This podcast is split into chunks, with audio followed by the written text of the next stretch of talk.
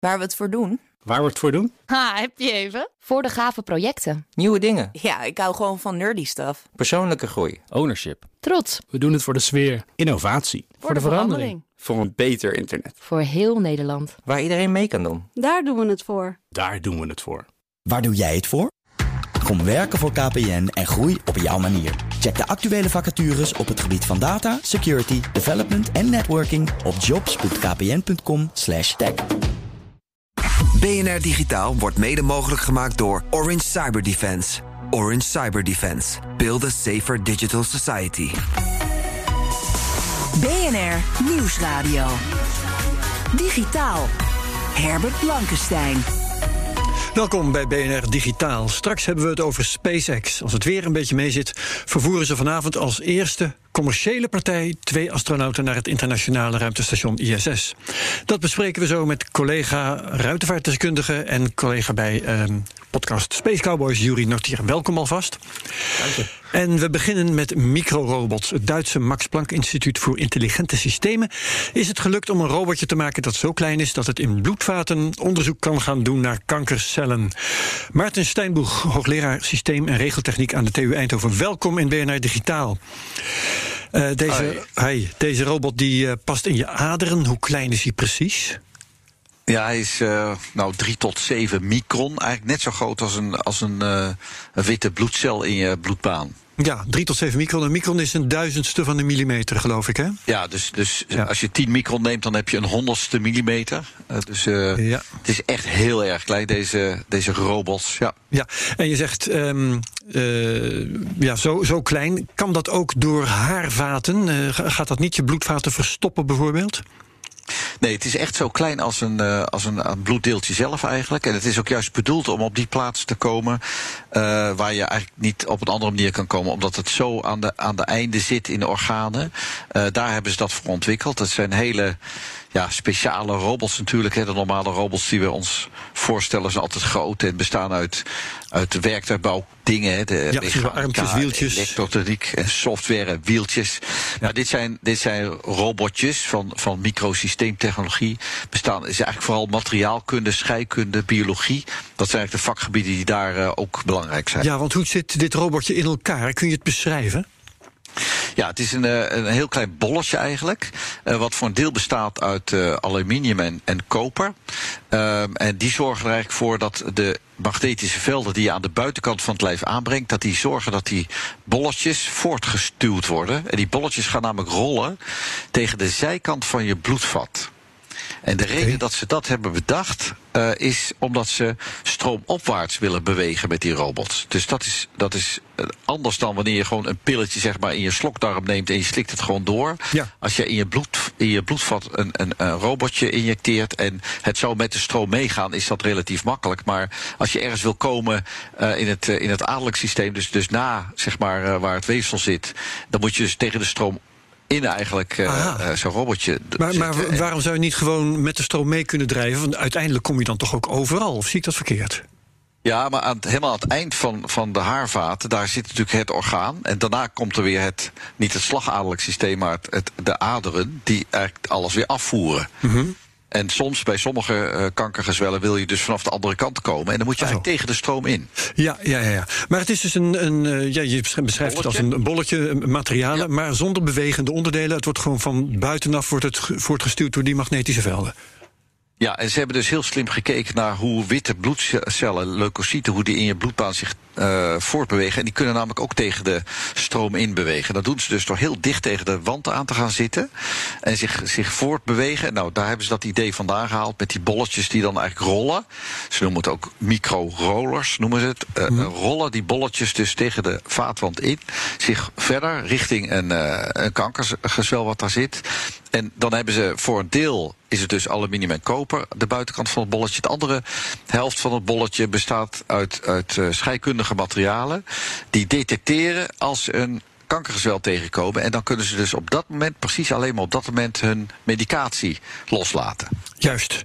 Oké, en het is altijd wel fijn om, om uh, even uit te maken wat er nou precies al uh, bereikt is en wat niet. Dit is uh, getest in een, een soort model, hè? niet in een, een ja. mens of, of in een dier, ook dat niet, maar in een nee.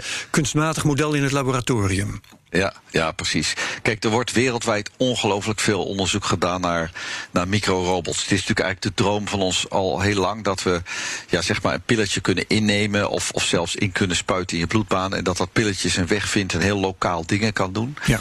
Uh, maar we zijn nog ver van echt toepassen op mensen. Uh, overigens, het is goed om te noemen dat Ben Veringa natuurlijk de Nobelprijs voor de scheikunde heeft gekregen. Mm -hmm. uh, een paar jaar geleden. Voor juist dit werk. Hè. Hij heeft de, de nano-auto uitgevonden. Met een aantal collega's uit het vakgebied van de scheikunde. Dus eigenlijk een heel klein dingetje. met, met vier soort van wieltjes. Waarbij ook weer scheikundige materialen in staat zijn om onder invloed van UV-licht zich te kunnen vervormen. En daardoor voortstuwing te kunnen maken. Ja, oké. Okay, dat is eigenlijk altijd wat je met robotica moet doen. Hè. Je moet een energiebron hebben. Nou, dat kan dus van buitenaf zijn, licht, magnetisme. Of eventueel van binnenuit, uh, door stroming. Uh, en, en, en, je moet uh, iets kunnen, kunnen voortbewegen en, en kunnen meten. Dat, dat maakt een robot. Nou, we zijn nog ver van dat we dat kunnen toepassen op mensen. Uh, dus al het werk wat je ziet, ergens ziet gepubliceerd worden, dat zijn altijd laboratoriumopstellingen die heel goed geconditioneerd zijn, waar je alles aan kan meten. En nou, dan wordt dus de eerste functionaliteit van zoiets getest. Ja, maar dat het door nou ja, een aderachtige omgeving, haarvatenachtige omgeving kan bewegen, dat is dus nu wel aangetoond in die modelstudies.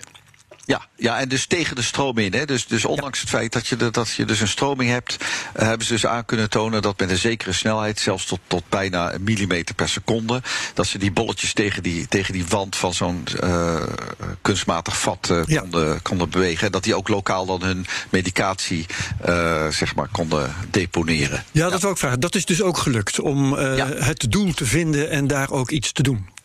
Ja, en dat, dat zijn natuurlijk scheikundig processen. Dus dan moet je heel goed snappen hoe de scheikunde is van zo'n typisch kankergezwel.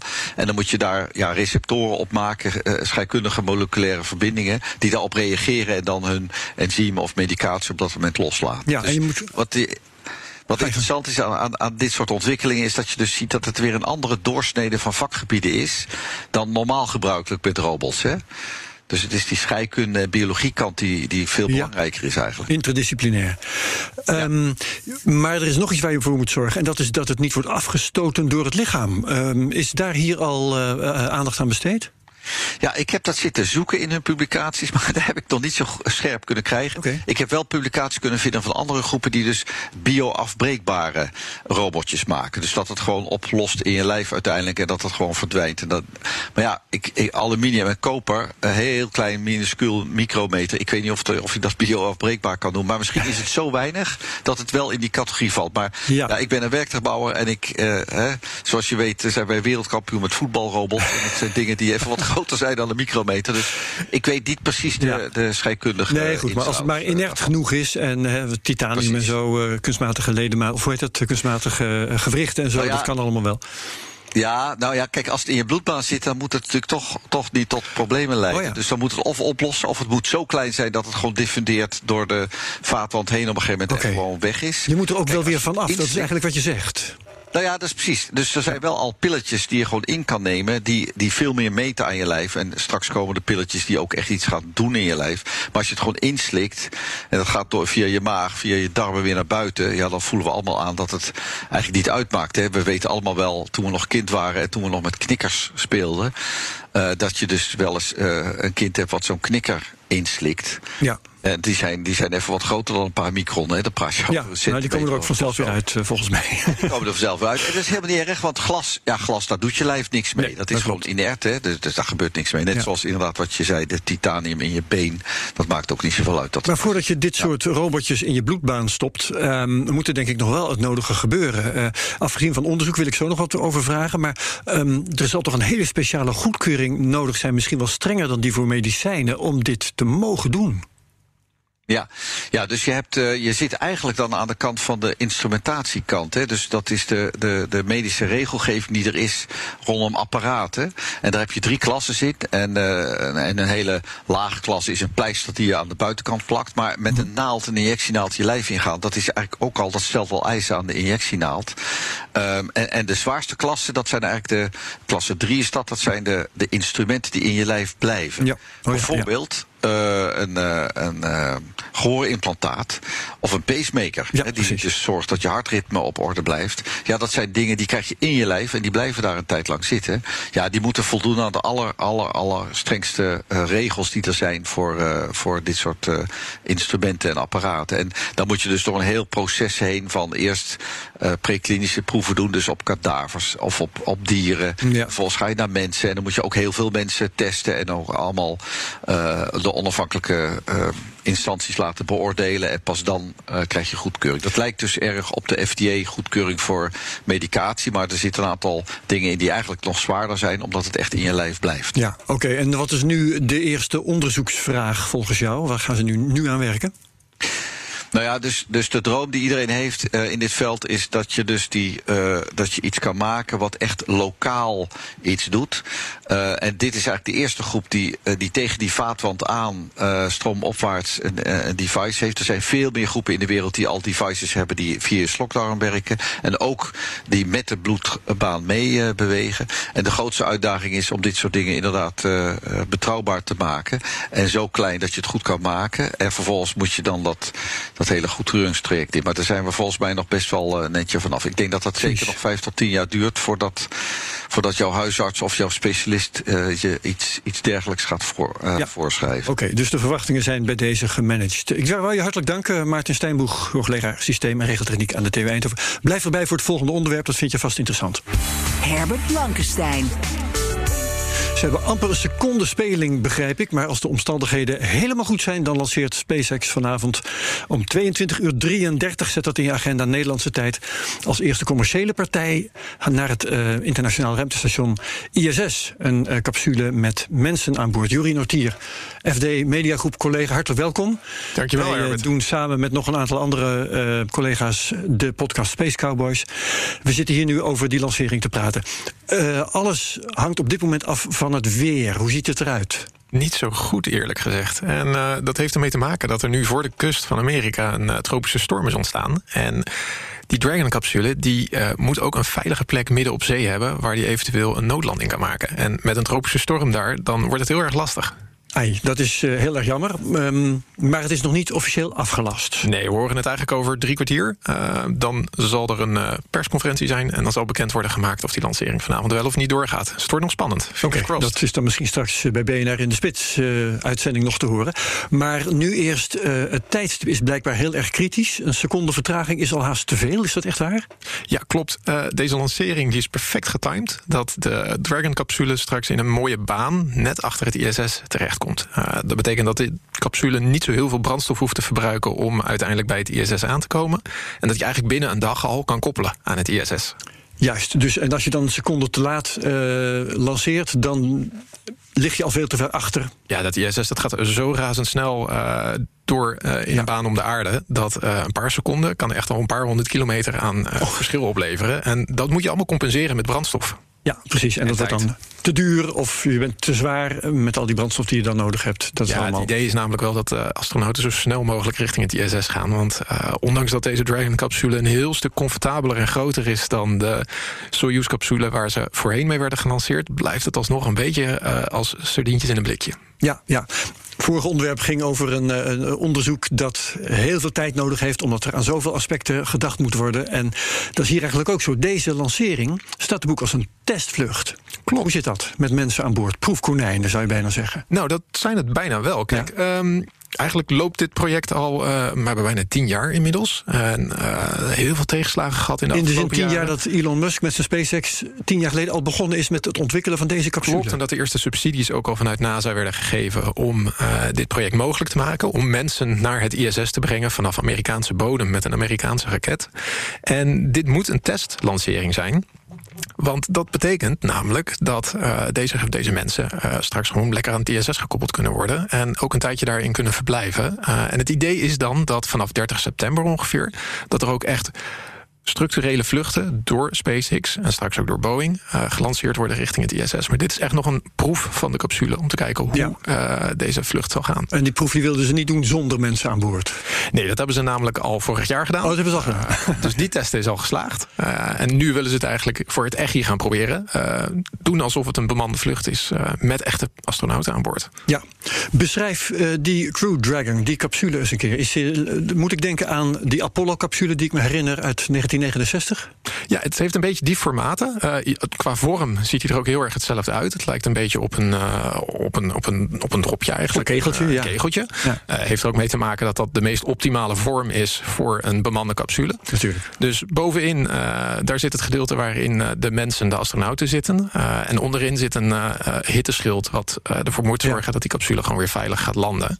Hij is een stukje groter, ietsje groter. En er kunnen daarom ook meer mensen in dan bijvoorbeeld in een Soyuz of in de Apollo capsule. Ik kan maximaal zeven mensen vervoeren. Oh, ja, ja, ja. Dat is echt wel een heel stuk ruimer. Uh, nu gaan er twee mee. En Bijna op een, een busje, hè? Op een gemiddelde vlucht naar het ISS gaan er vier mensen mee. Uh, dat betekent dat er uh, in het onderste gedeelte van deze capsule ook nog wat aan stoffen mee kunnen gaan. Bijvoorbeeld experimenten of persoonlijke onderdelen. Ja. Ja, ja, ja. Zijn er verder nog dingen radicaal anders dan tot nu toe is gedaan?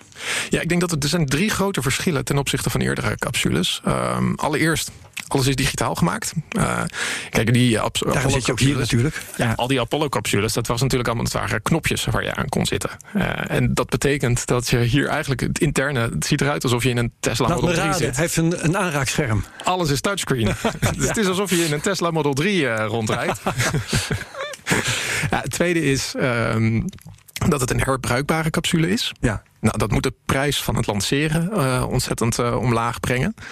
En uh, het derde is dat hij echt een stuk groter is. En een stuk groter en daardoor ook een stuk comfortabeler is dan eerdere ja, capsules. Ja, ja. Herbruikbaar, net als die draagraket, hè? Ja. Die ze ook weer uit zee willen gaan vissen. Ik wil eventjes naar Maarten Stijnboeg, want die hangt nog en luistert mee. Maarten, als hoogleraar regeltechniek en, en robotica ja. en zo, waar let jij op bij dit soort gebeurtenissen? Nou ja, het is ontzettend uh, een mooi toepassingsgebied van regeltechniek, want het moet allemaal gestabiliseerd worden. In principe is een raket een instabiel systeem uit zichzelf als je dat niet regelt. Ja, potloodje uh, op je vinger. Hè? Kan ik wel iets voorstellen. Ja, dus als je dat gewoon wegschiet, dan gaat het gewoon uit zijn baan. Uh, wat, wat, mij wel intrigeert, wat, wat, wat zie jij nou, Jury, als verschil met, met de Space Shuttle? Met deze lancering, met deze capsule? Ja, nou ja, met, deze, ja, met dit soort. ja, wat, wat, is het, wat de Space Shuttle kon ook naar ISS toch mensen brengen, of niet? En weer terug, ja. Klopt. Nou ja, de Space Shuttle was gewoon ongelooflijk duur in onderhoud. Uh, het was natuurlijk ooit uh, naar buiten gebracht als het de methode om misschien wel wekelijks uh, bemanning naar de ruimte te brengen. Maar uiteindelijk bleken die kosten zo ongelooflijk hoog te zijn. En bleek ook het risico op loss of crew, oftewel een ongeluk met dodelijke afloop, bleek ook veel te hoog te zijn. En daarom heeft men, heeft NASA besloten, tien jaar geleden, om de capsule of om de Space Shuttle op te heffen.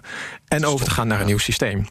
Dus dit moet vooral een uh, lagere prijs met zich meebrengen om mensen naar uh, het ISS te brengen. Ja, en um, Amerika hoopt hiermee uh, minder afhankelijk te worden van Rusland. Hè? Klopt. Gaat dat, uh, ja, dat, dat zal ze uiteindelijk wel gaan lukken, want uh, ze gaan gewoon door tot het zover is. Um, wat betekent dat voor Rusland? Nou, Rusland verkocht eigenlijk plaatsen in hun Soyuz-capsule aan NASA. dat betekende dat eigenlijk bij elke vlucht van een Soyuz er wel één Amerikaanse astronaut, of soms een Europese of Japanse astronaut, meeging naar boven. En uh, in 2007 uh, leverde dat per zetel uh, zo'n 20 miljoen op. Dus dat was een leuk extraatje ja. voor het Russische ruimtevaartprogramma. En inmiddels, de laatste zetel die verkocht is, die kost al zo'n 90 miljoen. dus daar zit een flinke inflatie achter. En dat is voor het Russische ruimtevaartprogramma, wat toch altijd structureel met een geldgebrek te maken heeft, was dat toch echt wel een hele fijne inkomstenbron. En dat valt nu volledig weg. Ja, um, en is dat voor de internationale ruimtevaart nog belangrijk? Ik bedoel, gaat, uh, gaat de competitie die er was tussen Amerika en Rusland nu minder worden? Heeft Amerika weer het Rijk alleen?